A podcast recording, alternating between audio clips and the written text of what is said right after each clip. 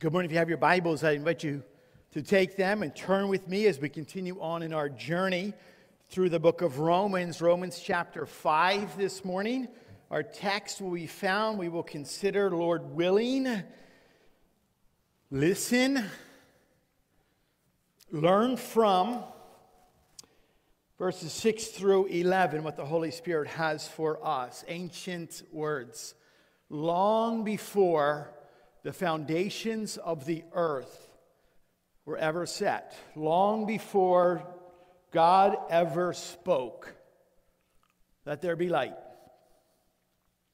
He saw you this day. Those of you that are joining us, seated here, those of you that are listening online, we welcome you. We have to realize that what is happening before us, God has been carefully arranging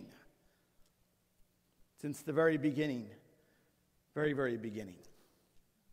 And I say that because what we have before us, not just a subject and words, but truth that you and I need.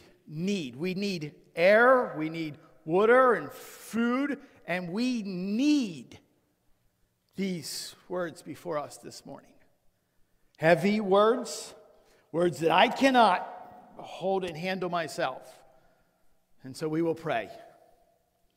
Pray together that the Lord speak and that we, his children, would listen. Would you bow your heads and pray with me? Father, we rejoice in who you are. We thank you for this moment that you have arranged for us. Whatever setting people are in right now, whatever they're going through, our prayer is that you would quicken and awaken and sharpen, attune our hearts to be aligned with you. Father, my heart is heavy. I pray for those that are in need right now, facing difficult circumstances. I pray for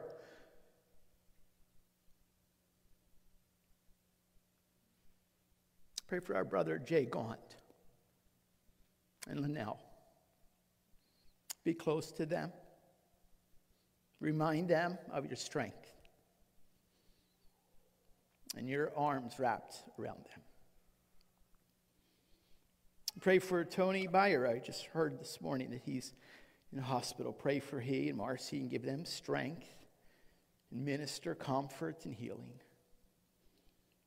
I pray, Lord, for Bob Leathers struggling in illness and sickness. And Lord, there are others I do not even know. But as we reminded the little ones this morning, you know everything. And we know that all things work together for good, and we hold on to that promise. And we're able to hold on to that promise, Lord, because of the words that are before us this morning. And we pause and we just rejoice in who you are. We thank you, Lord, that what we see placed before us is not forever. But, Lord, your promises, your blessing, your salvation, your life that is offered through the work of Jesus is what lasts, and we hold on to that, and we look forward, and we have hope in that. Lord, personally, I ask for help. Just please help me to say what you want said. We ask this in the amazing and wonderful name of Jesus. Amen and amen. I love the book of Romans. I'm beginning to love it more and more. I hope that you're beginning to learn a little bit. We've learned about the righteousness of God and what the sinful, we could say painful plight of all of mankind apart from God. But thankfully, chapter 1, verse 17, when we live by faith, we choose that by faith alone, in the righteousness of the Lord Jesus Christ alone, then we are what? We are justified. We are declared righteous. Last week, Mike preached, did an excellent job on reminding us about the benefits of justification, what he called the products, Not only do we have peace with God, even in the midst of difficult circumstances, but as a result of that peace, we now can have hope in the midst of suffering. Even in the midst of a global pandemic that just doesn't seem to be going away, we still can have peace and can have hope. Now today what we're going to do is we're going to learn about a word that is described, it's defined and explained in our text that is not mentioned one time in the 6 verses that we will read. It's the word atonement.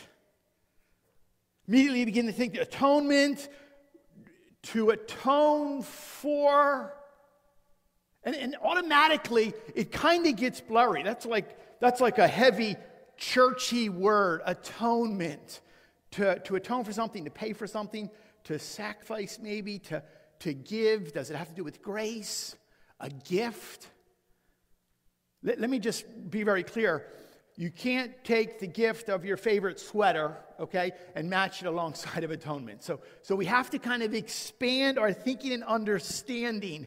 Nothing comes close to this word, this subject, for it surpasses anything and everything that we could possibly imagine, especially and specifically when we turn our attention, as we will this morning, to the atonement of the Lord Jesus Christ.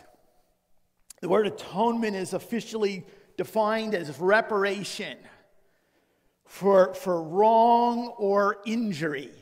Specifically in our context this morning, we're going to think of reparation or expiation for sin. Take Orthodox biblical Christianity, define atonement. We hear the words like this: reconciliation of God and humankind through Jesus Christ. We could say it even more simply. What is atonement? It's God the Son satisfying the wrath of God the Father out of sheer love for us. Specifically, we're going to look at the when. Like, when does this take place?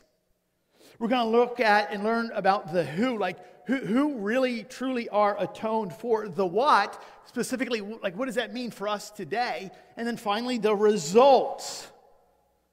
So there's the outline I want to give to you. We're going to dive into the text.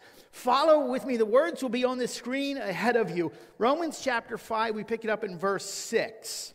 Read down through verse 11. Here it is, the word of the Lord. For while we were still weak, at the right time, Christ died for the ungodly. For one will scarcely die for a righteous person, though perhaps for a good person one would even dare to die. But God shows his love for us in that while we were sinners, Christ died for us.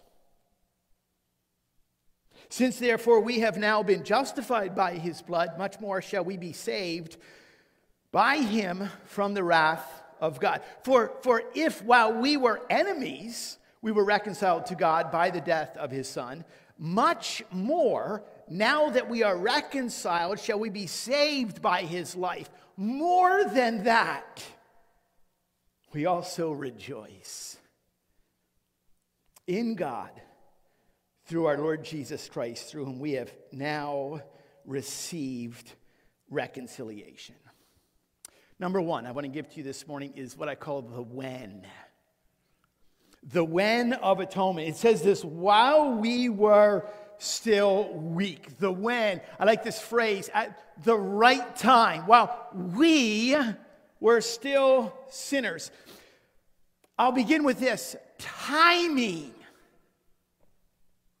is everything. Gentlemen, you know when you buy flowers and you offer them, the timing is very important. Whenever I think about the word timing, I think of Proverbs in chapter 25. A word that is fitly spoken is like apples of gold in pitchers of silver. It's just, it fits perfect. It's perfect. There are texts of Scripture. There are portions and passages of Scripture that are some level, they're too good for us. They're too great to fully comprehend, to fully grasp. This is one of those texts. The weight of these verses should not only leave us speechless, but I would dare say that when we begin to understand the truth of these words, it should leave us breathless. It takes our breath away. Why? Because this truth surpasses anything and everything we could ever comprehend. Wrath, like the wrath of God, death to what? Life, blessing, salvation, and yet it's still more than that. It's more than someone just jumps in to save your life. It's more than that. It's when your actions, you have done something that actually deserves death, and someone jumps in to save your life. It's actually really hard to illustrate for us to understand. Why? Because atonement is so much more. It is the single greatest act of grace and mercy that the world has ever and could ever know. How do I describe this? I grew up with a big brother. Not just any big brother. He is a great big brother. He was always bigger than me. He was always stronger than me. He was always faster than me. He was smarter. He was funny. Other guys looked up to him. Girls loved him and swooned over him. Now, as a little brother, I could do one of two things.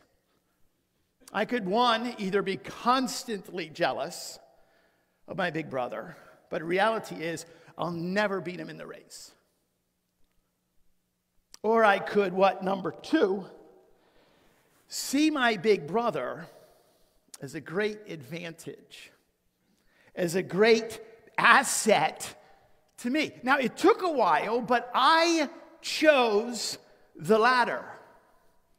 Rather than constantly being jealous, what? I chose to see my big brother, my popular big brother, the way I describe it is this: like a cowboy with a Colt 45 on his hip. What happens? They walk with a swagger. You don't mess with him.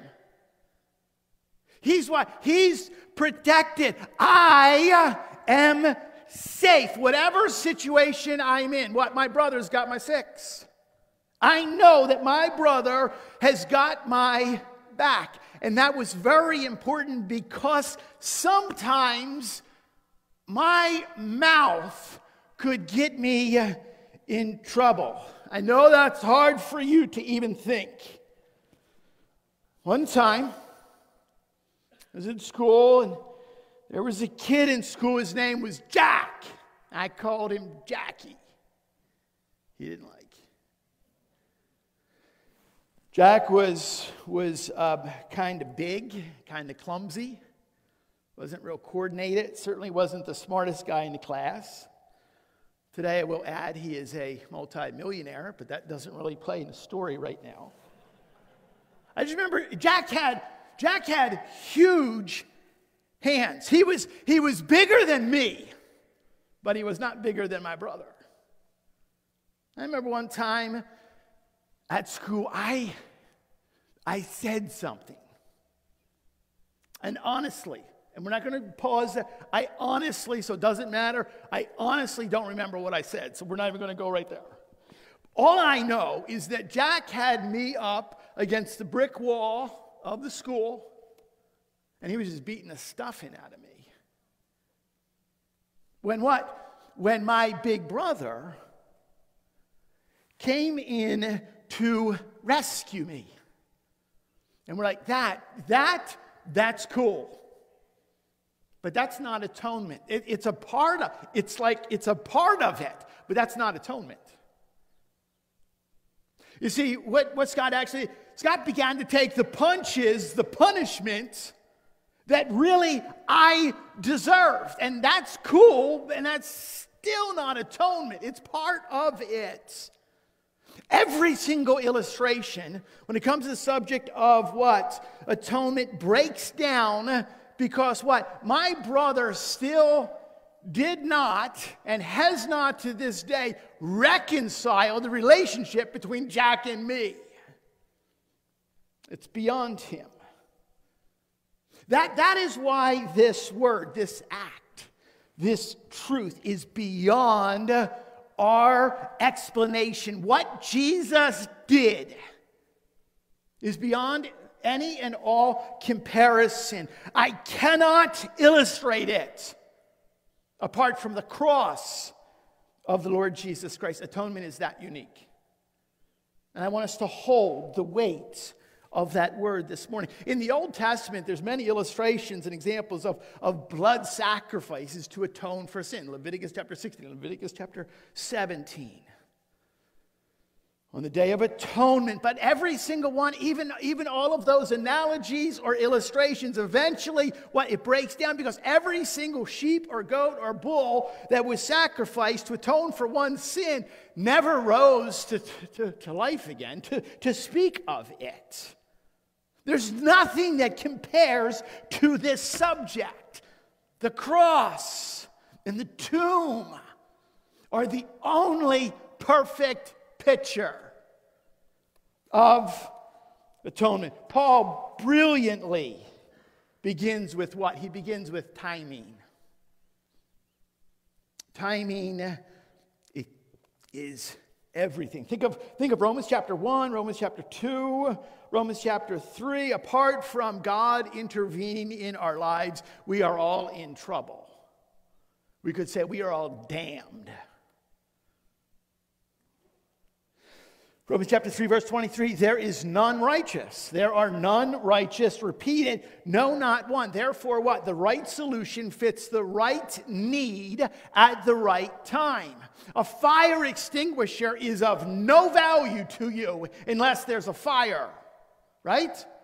It's not like, oh, if only I had a fire extinguisher right now, I'd be able to fix this. No, it does one thing. A life jacket is of no value to you unless you're on the water or unless you're in the water. A vaccine is not needed unless there's a virus. There is no need for me to stop and offer you a paddle for your kayak when you got a flat tire on the side of the road. Why? Because it's the right solution that fits the right need at the right time. When we're weak, when we're sick, one translation would translate this, when we are stuck. You've been there before? Ephesians 2 would say this, when we are dead in our sins. Well, goodness, what has happened? We have learned. We've suppressed the truth. Foolish hearts of man have been darkened. We exchanged the truth of God for a lie. We worship and serve creatures more than the Creator. Our hearts are full of envy and murder and strife and deceit, and the list is long. It describes what our hard heart or our impenitent heart, we're actually storing up wrath for ourselves. We obey unrighteousness.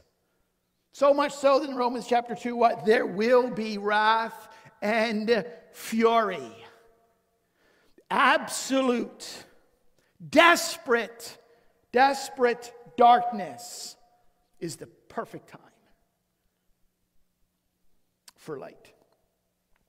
At the right time, Christ died for the ungodly. First question I ask is like, what about all the other dark times before that dark time? Like I know that at the right time, but what about all the other horrible times? What about the day of Noah?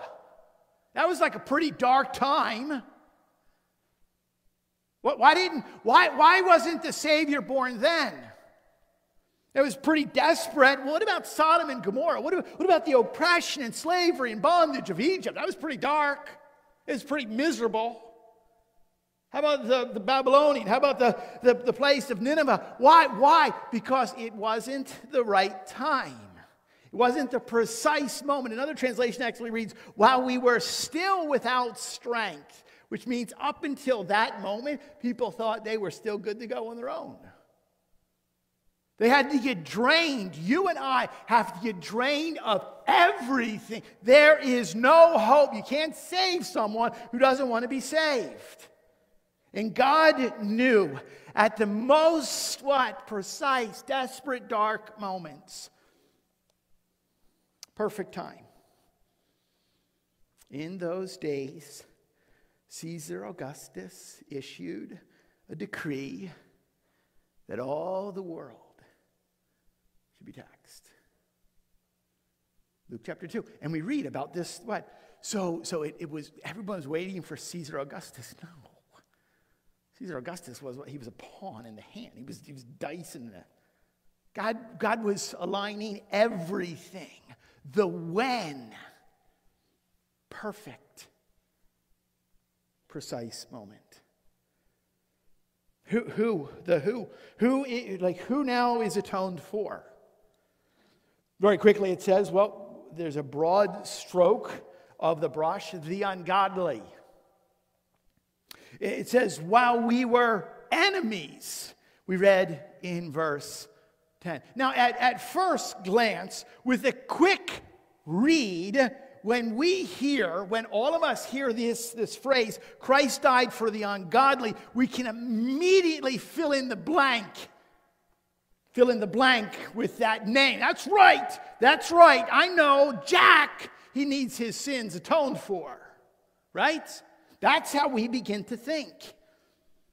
It's difficult to understand. It's almost impossible to comprehend. So amazing is this atonement. Paul actually is revealing the challenge, trying to wrap his mind, therefore wrap our minds, around the atoning love of God the Father and the sacrificial death of God the Son. How does he do that? Listen carefully. One will scarcely die for a righteous person. One's going to scarcely die for a good person.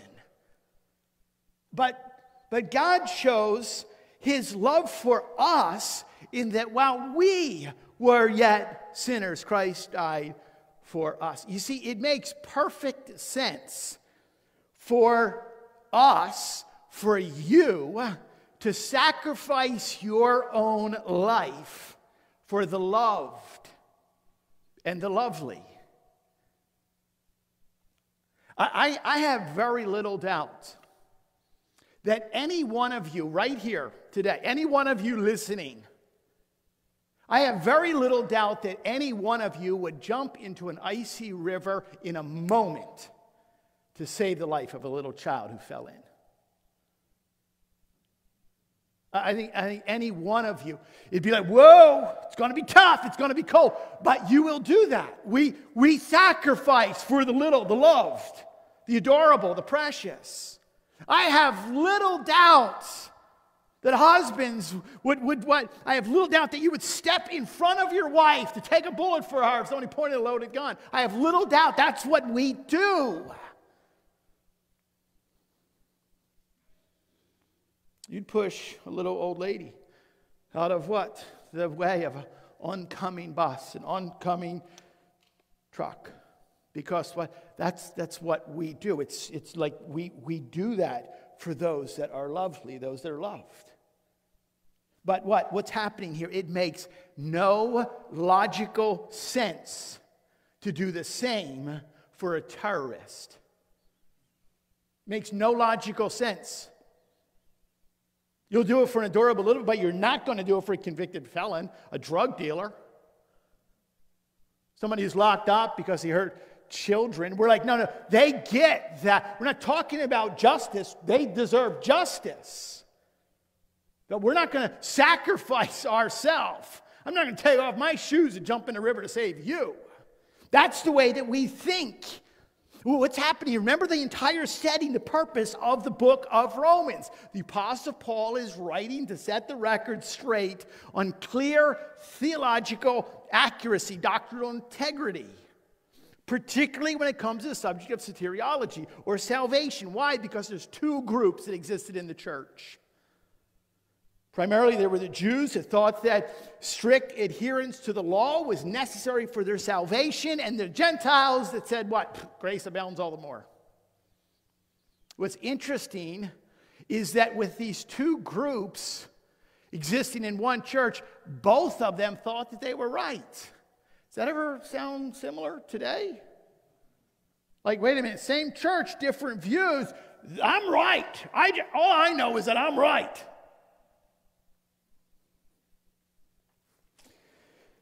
Thus, what? Paul's continued argument. All fall short of the glory of God. What did we just read? We read this. Remember, while we were sinners, Christ died for us. English lesson. Let's just stop right here and pause on two pronouns. Us and we. We did not read, it does not say, while they were sinners, Christ died for them. We can't pick and choose, people. That's not your call. Thinking about, well, that person over there, yeah, we better pray their sins are atoned for, Jack.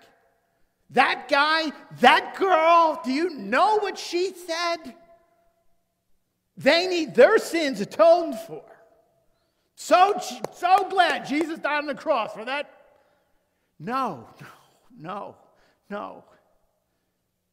What the Church of Jesus Christ has got to get down, we've got to nail this down, is that you need to be atoned for. And I do. That my sins. Don't look at anyone else. Our sins. That we actually lead the pack. The Apostle Paul, I think you'd agree with me, pretty impressive resume. I would love to, like, just be the guy that gives him his water bottle. Like, just like, Paul is like that. And what is the exact phrase? Romans chapter 7, verse 24. We'll read this. Oh, Paul himself says, oh, wretched man that I am. And that's the Apostle Paul. The prophet Isaiah, the one that God had anointed and chosen to be his own mouthpiece, to speak his own words for him in a day and time that needed it desperately. What? Isaiah chapter 6 had a vision and saw the Lord high and lifted up. Remember, he falls down, holy, holy. And what does he say? Woe is me. I am lost. Another translation says, I am undone. Another translation says, I am a wreck. I'm a man of unclean lips. And yet this is one that God has chosen and anointed. And yet the Apostle Paul and the prophet Isaiah speak like this. The Westminster Catechism of Faith, chapter 9, section 3 says this, and I quote, man, this is very key. Man, by his fall into a state of sin, hath wholly lost all ability of will to do any spiritual good accompanying salvation, so as a natural man being altogether averse from that good and dead in sin is not able by his own strength to convert himself or to prepare himself thereunto. It's what to translate. There's nothing that we in ourselves can do. It's why I believe it is of utmost importance to teach the doctrine of what we call total depravity. It reflects the viewpoint of original sin. Now we hear that, and there's a lot of confusion, believe it or not, around that term, original sin. People oftentimes misunderstand it to assume that it's just referring to the first sin. Any church, okay, worth its salt, any church that holds to the authority of Scripture would all agree that something seriously bad happened in the garden in Genesis chapter 3 when Adam and Eve ate the fruit. Okay, something bad happened, something serious happened to all of humankind as a result of that. We would all agree, but that act, that's not original sin as referred to historically in the church. Rather, the doctrine of original sin defines the consequences to the human race because of that first or that original sin. So when we hear what we hold to, the doctrine of original, it's the consequence of that act, of that sin, of that mess. What is it? The very next chapter, Romans chapter 6, verse 23, we will read this. And we'll pause on this. For the wages of sin is, what does sin earn? Death. The wages of sin is death. The consequence of original sin has made the unfortunate state, regardless of how wonderful that you think you are in and of your own strength. The consequence of original sin has made the unfortunate state of what? It actually describes us as being at enmity. Enemies of God. That's why Paul adds, while we were enemies. And we just don't go there. Like, wait a minute, God and I are on the same team. No, while we were enemies, we were reconciled to God by the death of his son. Colossians chapter 1, Paul adds, And you who once were alienated and hostile in mind, doing evil deeds, he has now reconciled in his body of flesh by his death, in order to present you holy, so that he can present you blameless and above reproach before him. Thus, the magnificence, thus, the extravagance of the what? Point number 3 is atonement. What is it? We have now been justified by his blood, saved by him from the wrath to come, and reconciled, it says in verse 10, to God by the death of his son. See, we are taught, we are conditioned since we were very, very little that we sacrifice for what? We sacrifice for our family. We sacrifice for our country. Like we're taught that from little. We sacrifice for our community, our church, our school, our team. But you do not sacrifice for the other guy. You don't sacrifice for the bad guy. You don't sacrifice for the enemy. We fly our flag. And we wear what? We wear our team's jersey. Not so. Not so when it comes to the atonement that is offered through the shed blood of the Lord Jesus Christ. I know some of you are asking, and just pause real quick. I am not going to exhaust the argument at this moment of limited versus unlimited atonement. Okay, I'm not going to necessarily. We know that God's blood is sufficient to save all. We know ultimately what it covers every single person who desires to be covered. We know that at some level, many choose to reject. The truth we want to hold on to is I want you to remember these 6 words. I want you to remember these 6 words this morning. God so loved the whole world. 6 words. What'd you learn about this morning? Is some big word I don't really know? Like it's something. What'd you do into this morning? I went to church. What'd you learn? I don't really know. But I do remember this. I remember 6 words. God so loved the whole world. Well, let's see. How does God show everyone and he loved them. We have now been justified. He just began. We've been what? That is declared righteous. Remember this. We talked about this a couple of weeks ago, about a month ago. We are not made righteous. We are declared righteous. It's Jesus' work that is sufficient, not mine, not yours. We have been justified, and it says, by his blood. And many would say, okay, like, this is where I went off the bus. Okay, like, you guys talk about this whole blood thing, like, a lot, and that's just creepy. Little cups, you're talking about, like, the drinking of what? It's just like people want to get off when it says, like, this whole blood thing.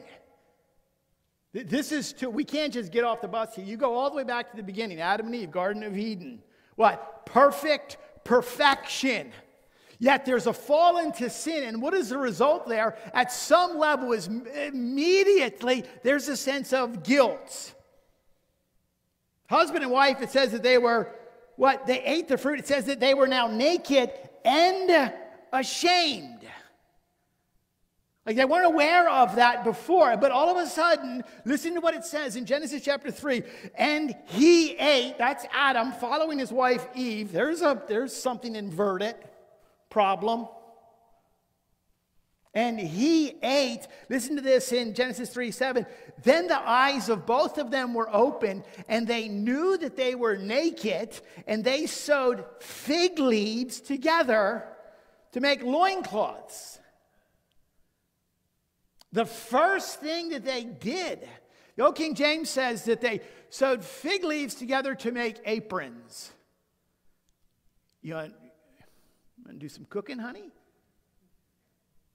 It says that they made fig leaves together to cover themselves. I won't go into the detail here, okay?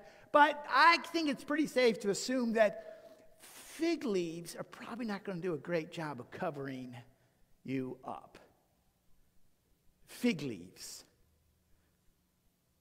By the end of that chapter, Genesis chapter 3 and verse 21, listen to this. God made for Adam and his wife garments of skins and clothed them. Like, why is this important? Because something had to die. Blood had to be shed. To what? To cover the shame of their sin. It wasn't long after that what? Adam and Eve have two sons, Cain and Abel. They worshiped God by giving an offering, a sacrifice to the Lord. And what? There was a problem. There was a problem with one of the sacrifices. It actually says this, the Lord had regard for Abel and his offering, but for Cain and his offering, he had no regard. Why? Why? You know how you play rock, paper, scissors, like rock, paper, scissors? Remember this. Sheep beats turnip every day.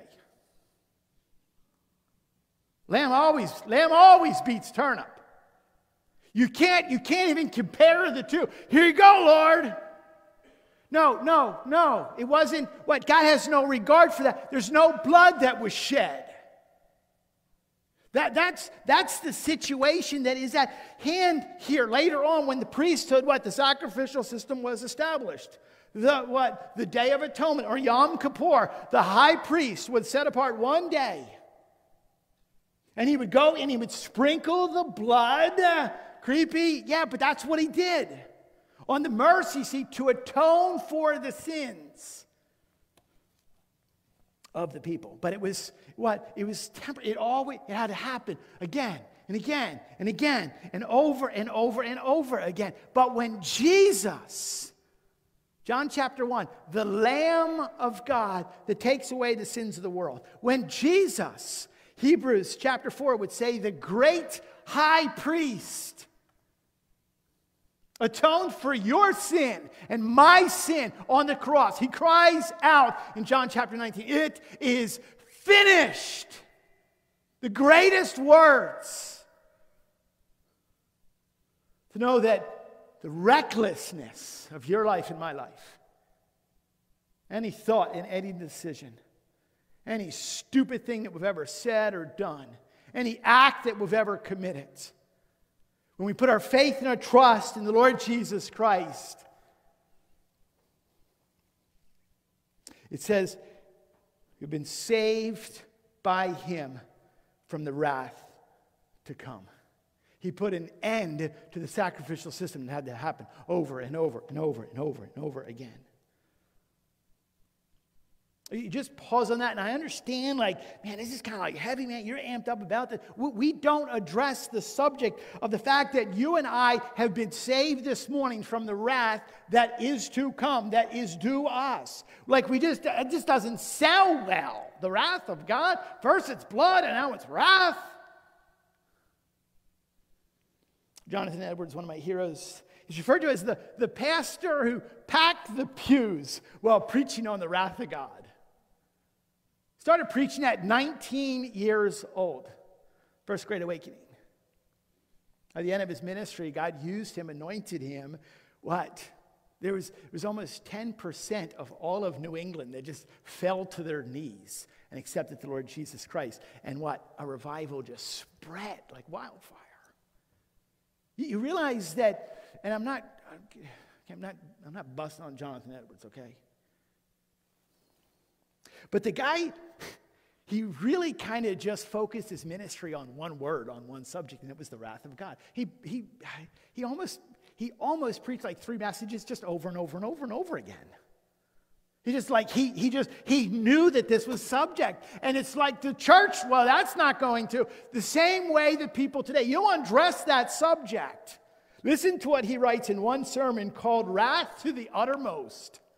There's an attractive little title to fill the pews up. Listen to these words and hold on to them as a reminder of what God has done for you today.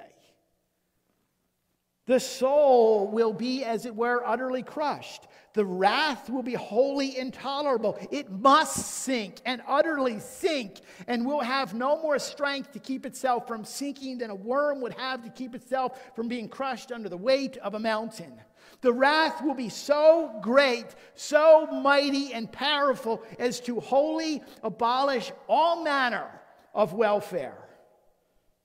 But on whomsoever it shall fall, it will grind him to powder. When persons shall have filled up the measure of their sin, that wrath will come upon them, which is eternal. There is no end to it.